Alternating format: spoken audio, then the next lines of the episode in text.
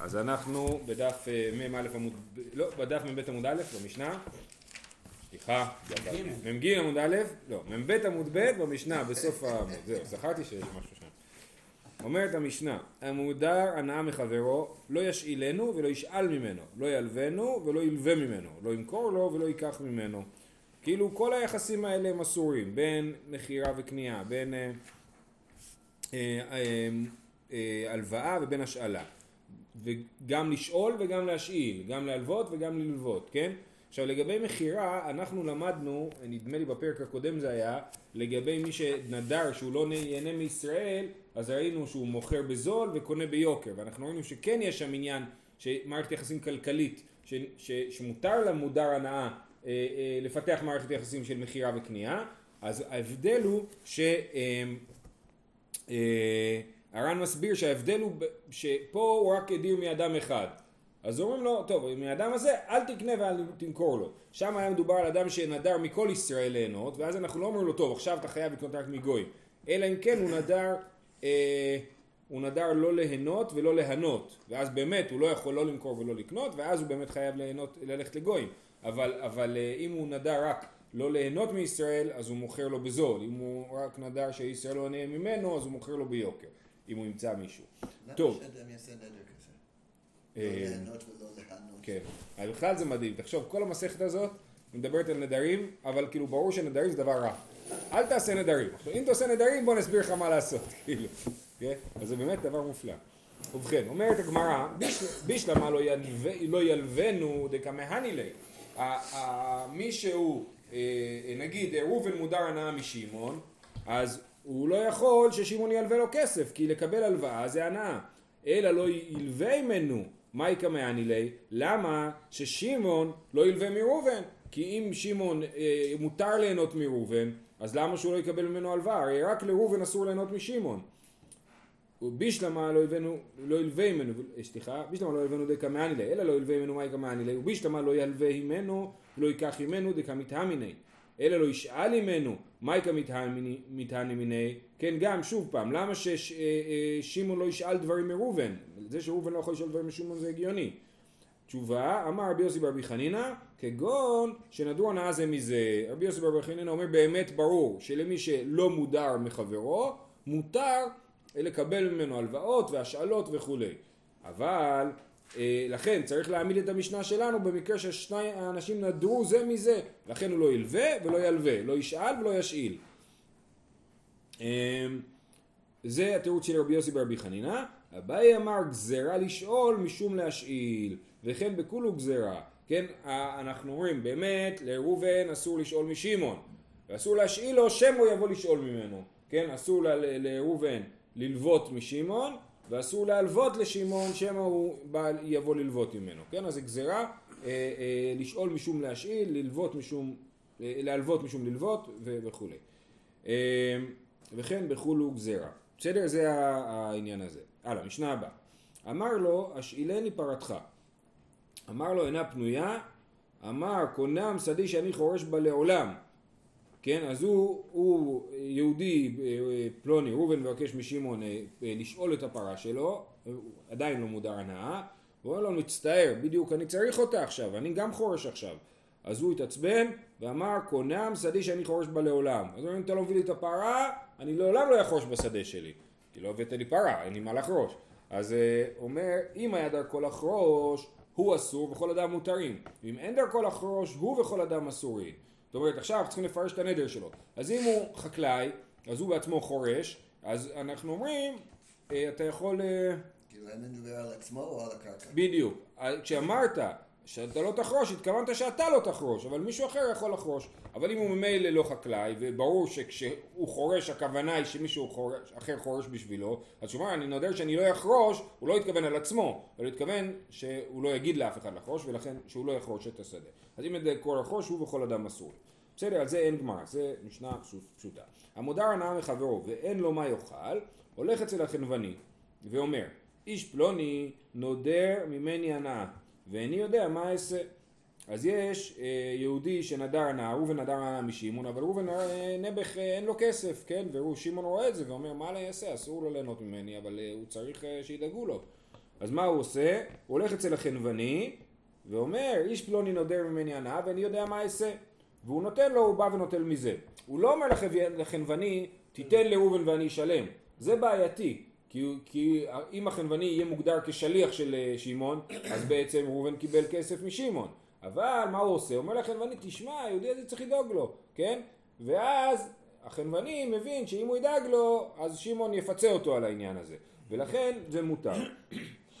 יש פה גרסה, הר"ן גורס חנווני הרגיל אצלו, כן? אה, אה, חנווני הרגיל אצלו, וזה משמע, אפילו חנווני שבאופן כללי אני, תמיד אני קונה אצלו בהקפה, אז בעצם ברגע שהחנווני ייתן לראובן אוכל, הוא ירשום בהקפה אצלי כאילו אה, את החוב, זה, זה בכל זאת מותר, כי אני לא אמרתי לו לך תביא לו, אז זה מותר. אז זה מותר אמר לחברו למה יוכל ללכת אצל חנווני, ואומר איש פלוני נדר ממני הנאה, ואיני יודע מה אעשה, הוא נותן לו, הוא בא ונוטל מזה. כלומר, לרמוז מותר. כן, כן. כל, אז, מותר לכל דבר שאני אגיד שהוא לא יהפוך את החנווני לשליח שלי. היה ביתו לבנות, גדרו לגדור, שדהו לקצור, אותו דבר, ראובן מודר הנאה משמעון, וראובן צריך לעשות כל מיני פעולות, אה, הוא באמצע בניית בית, הוא באמצע לגדור את השדה, הוא צריך לקצור את השדה כבר, והוא לא יכול, הולך אצל הפועלים ואומר איש פלוני מודר ממני הנאה ואיני יודע מה אעשה ואין עושים עמו ואין ונוטלים שכר מזה. כן אז הפועלים שמים לו את הבית זה כידוע הוצאה גדולה אה, אה, ואחרי זה מקבלים שכר משמעון. היו מהלכים בדרך ואין לו מה יאכל. כן אז שוב ראובן ושמעון הולכים לטיול וראובן מודר הנאה משמעון ונגמר לראובן כל המים כל האוכל זהו.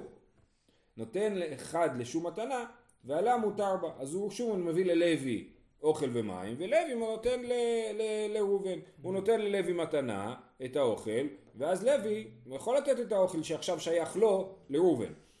אם אין עמהם אחר, רק שניהם בטיול, מניח על הסלע או על הגדר, ואומר אין מופקרים לכל מי שיחפוץ, זה הפקר.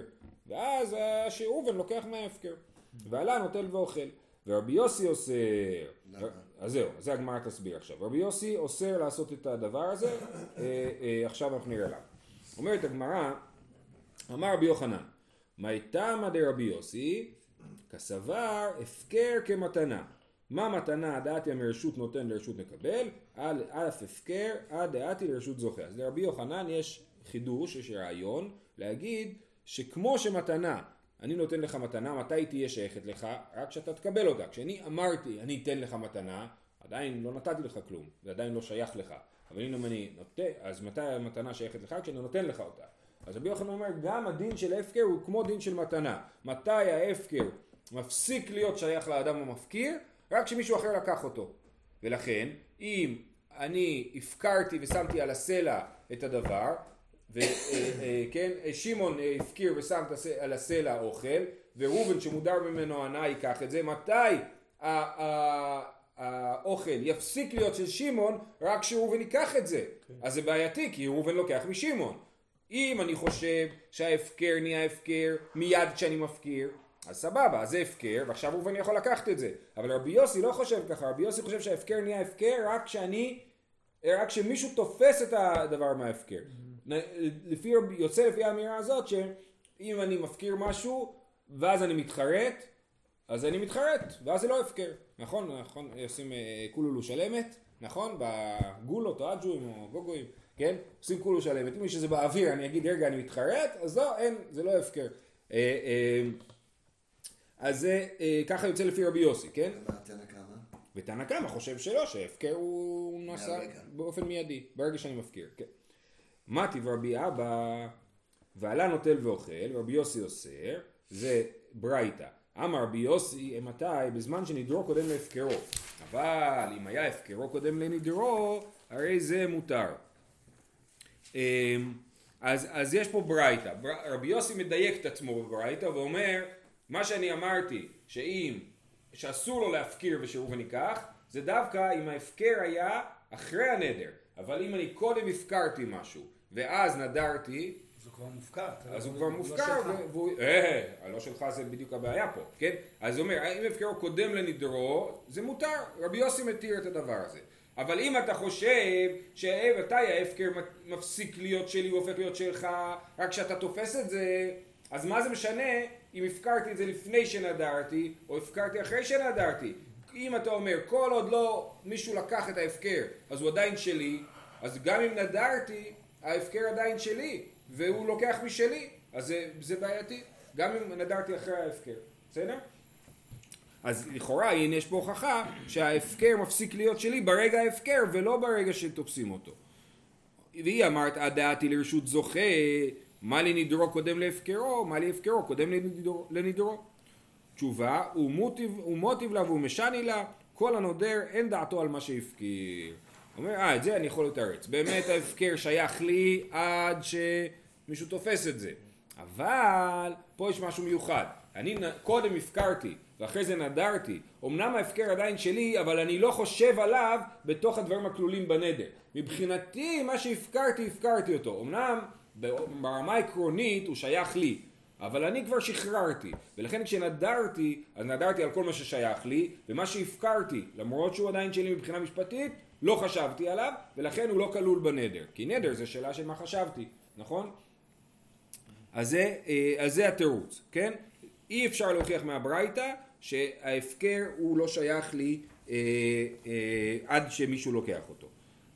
מטיב רבא אה, עכשיו פה בגמרא יש ממש שני הסברים שונים לגמרי אז בואו נקרא לפי הגרסה, הגרסה של הר"ן אתם רואים בשורות, השורה הרחבה שם למעלה בתחילת העמוד, אה, השורה הרחבה האחרונה אומר אחי גרסינן מטיב רבא מקצתן לראשון וכולן לשני שני זכה להשתעבד בראשון כן אז מה, מה הסיפור? מסביר הר"ן, וברייתא בתוספתא דבבא בתרא, ואחי פירושו, מי שיש לו שני עבדים, ונתן מקצת נכסיו לראשון, ואחר כך נתן לשני.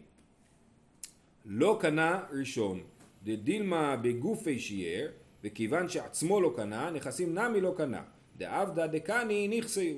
אבל שני זכה בעצמו ובנכסים וזכה נמי להשתעבד בראשון. לגבי ליקה שיעורה. אז מה הסיפור? יש לי שני עבדים. עכשיו עבד אני יכול להקנות לו הכל, הוא לא קנה כלום, כי מה שקנה עבד קנה רבו. אז אני לוקח את זה, זה שלך, זה לא שלו, זה שלי, כי, כי כל מה שהוא לוקח הוא שלי עדיין. מתי מה שעבד קנה הוא באמת שייך לעבד? כשאני אומר לו, אתה שייך לעצמך, כן? אני מקנה לך את עצמך, אז הוא משוחרר, ואז גם מה שאני אביא לו יהיה שייך לו, כן? אז זה הרעיון של עבד. עכשיו, מה הוא עשה? הוא, אה, הוא יש לו את כל הנכסים, הוא חס ושלום נפטר בלי ילדים, נשאר לו רק שני עבדים שהוא אוהב. אז מה הוא עושה? הוא אה, אה, חלק מהנכסים הוא מביא לראשון, ואת כל הנכסים הוא מביא לשני. אז הראשון לא קנה כלום, כיוון שהוא הביא לו רק חלק מהנכסים, ואמרנו שאם אני לא הבאתי לעבד את עצמו, אז הוא, אז הוא לא קנה כלום. השני, אני אמרנו, הכל הולך לשני, נכון? ולכן כשאני אמרתי הכל לשני, אז גם הוא עצמו הולך לשני. בסדר? ולכן, הראשון לא קנה כלום, והשני קנה הכל, כולל את העבד הראשון. הכל זה לא הכל שנשאר, אלא הכל... אז יפה, זה, זה הנקודה, זאת ההוכחה. ההוכחה היא לכאורה, הייתי יכול לומר, שמה אני נתתי לעבד השני? את כל מה שנשאר אחרי שנתתי לעבד הראשון.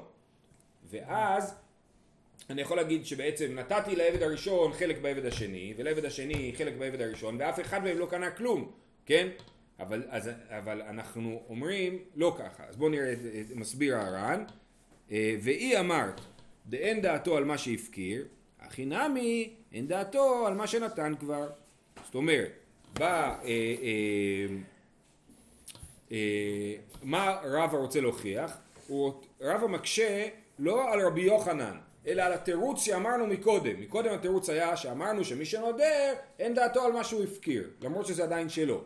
אז גם פה אנחנו אומרים מי שהפקיר, אין, אה, סליחה, אני נתתי לעבד השני, למה העבד השני זוכה בראשון? זה ההוכחה, כן? למה העבד השני זוכה בעבד הראשון? אני כבר נתתי כאילו לעבד הראשון, אז זה כבר לא בדעתי. אז נכון שזה לא עבד, שוב, מבחינה, כמו בהפקר, מבחינה משפטית זה עדיין של הבעל הבית, כן? אה, אה, אבל מבחינת הדעת שלו, הוא לא חשב על זה. אז בוא נגיד שהעבד הראשון לא קנוי לעבד השני, כי כבר כאילו מדע, שחררתי אותו מדעתי, כן? והיא אמרת, לא שחררתי, כאילו הנחתי אותו מדעתי. והיא אמרת אין דעתו על מה שהפקיר, הכי נמי אין דעתו על מה שנתן כבר. זאת ההוכחה של רבא שרבי יוחנן לא צודק, אני חוזר. רבי יוסי אמר במשנה שאני, שראובן שמודר הנאה משמעון, שמעון לא יכול להפקיר משהו וראובן ייקח אותו, נכון? למה? רבי יוחנן הסביר כי ההפקר שייך לבעל הבית עד שמי שזכה בהפקר זוכה. ובעצם כאילו שמעון נתן ישר לראובן דבר ואין פה הפקר באמת. אומרת הגמרא, רגע, אני רואה שיש פה רעיון של הפקרו קודם לנדרו, אם קודם הפקרתי ואחרי זה נדרתי, אז, אה, אז מותר, לפי רבי יוסי, מותר לראובן ליהנות ממה שהפקרתי לפני הנדר, והנה זה מוכיח שההפקר לא שייך אה, לבעל הבית עד שהשני זוכה בו. אה, אמר רבא, לא, זה לא מוכיח, סליחה, לא רבא. אז, אז ב, מי, מי זה היה? סליחה, שנייה. רבי אבא. רבי אבא תירץ שבאמת אה, אה, זה עדיין שייך לבעל הבית. זאת אומרת, מה שהוא הפקיר לפני הנדר עדיין שייך, אבל כשהוא נדר הוא לא חשב על זה. מקשה רבא ואומר, אה, אם הוא נדר הוא לא חשב על זה, אז גם, למה אתה לא אומר בעבד, שאני אה, הבאתי נכסים לעבד הראשון, הבאתי נכסים לעבד השני, אמרנו שלעבד הראשון הוא לא זכה, והשני זכה בראשון. למה אני לא אומר שברגע שהבאתי נכסים לעבד הראשון, בעצם כבר לא חשבתי עליו, וכיוון שלא חשבתי עליו, אז העבד השני לא יקנה אותו. אלא סימן שאנחנו לא אומרים את הסברה הזאת של אתה לא חושב על זה. ולכן, אומר רבא, אלא אמר רבא, היינו תמא לרבי יוסי, גזירה משום מתנת בית חורון. זאת אומרת, אומר רבא, אני לא מסכים מה שרבי יוחנן אמר, ברור שהפקר, הוא נהיה הפקר מהרגע הראשון גם לרבי יוסי, אז מה הסיבה שרבי יוסי אסר להפקיר ולתת לראובן? בגלל מתנת בית חורון. מה זה מתנת בית חורון?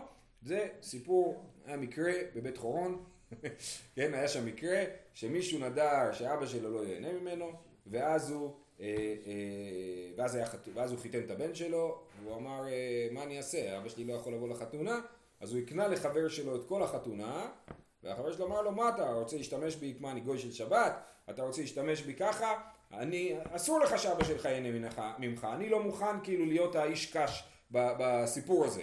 כן? ומזה אנחנו רואים שאנחנו לא אוהבים כל מיני פיקציות בתוך המערכת הזאת של נדרים. אז רבי יוסי אומר, הרעיון הזה שאתה מפקיר וראובן לוקח זה פיקציה. ואת הפיקציה הזאת אנחנו לא אוהבים. יש מקומות בהלכה שאנחנו מאוד אוהבים פיקציות, כן? אבל בנדרים יש לנו את הרעיון הזה של מתנת בית חורון, אנחנו עוד נלמד עליו בעזרת השם עוד כמה ימים, אה, אה, אה, והרעיון הזה אומר אנחנו לא אוהבים פיקציות. בסדר?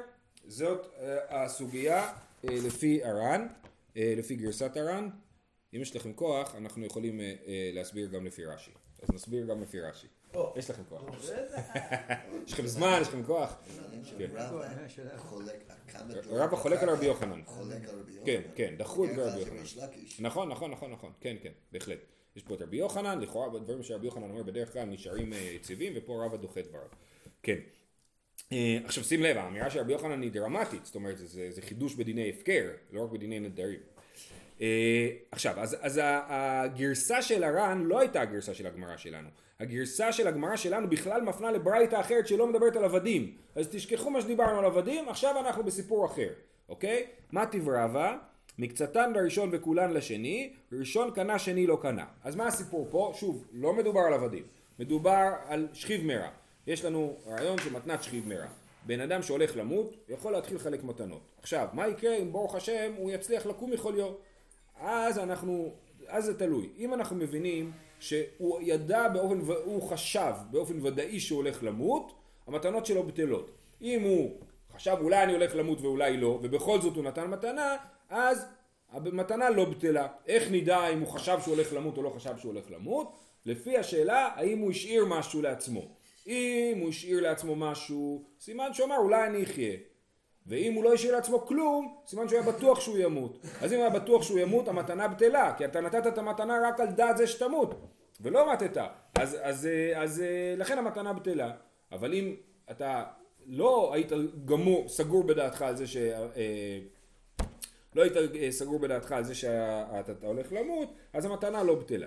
כן? עכשיו מה המקרה? אז באמת הבן אדם שכיב מרע חילק מתנות, כן? מקצתן לראשון וכולן לשני.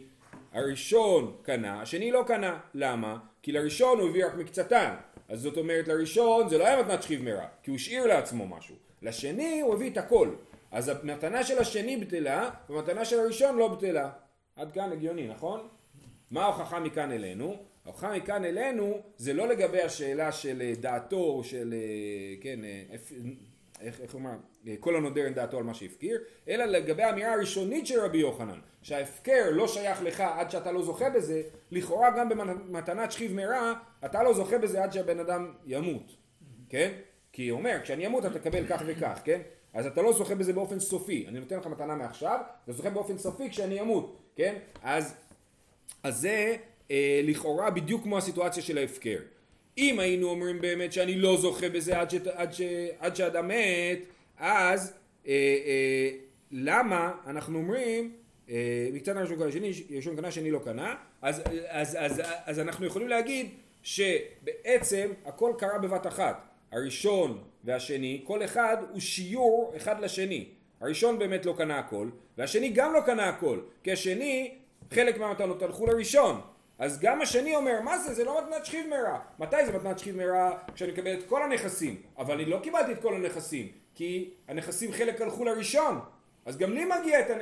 גם לי מגיע שזה יישאר אצלי כשהבן אדם לא מת. הראשון אומר את זה. הראשון בטוח, כי הראשון קיבל מקצתן.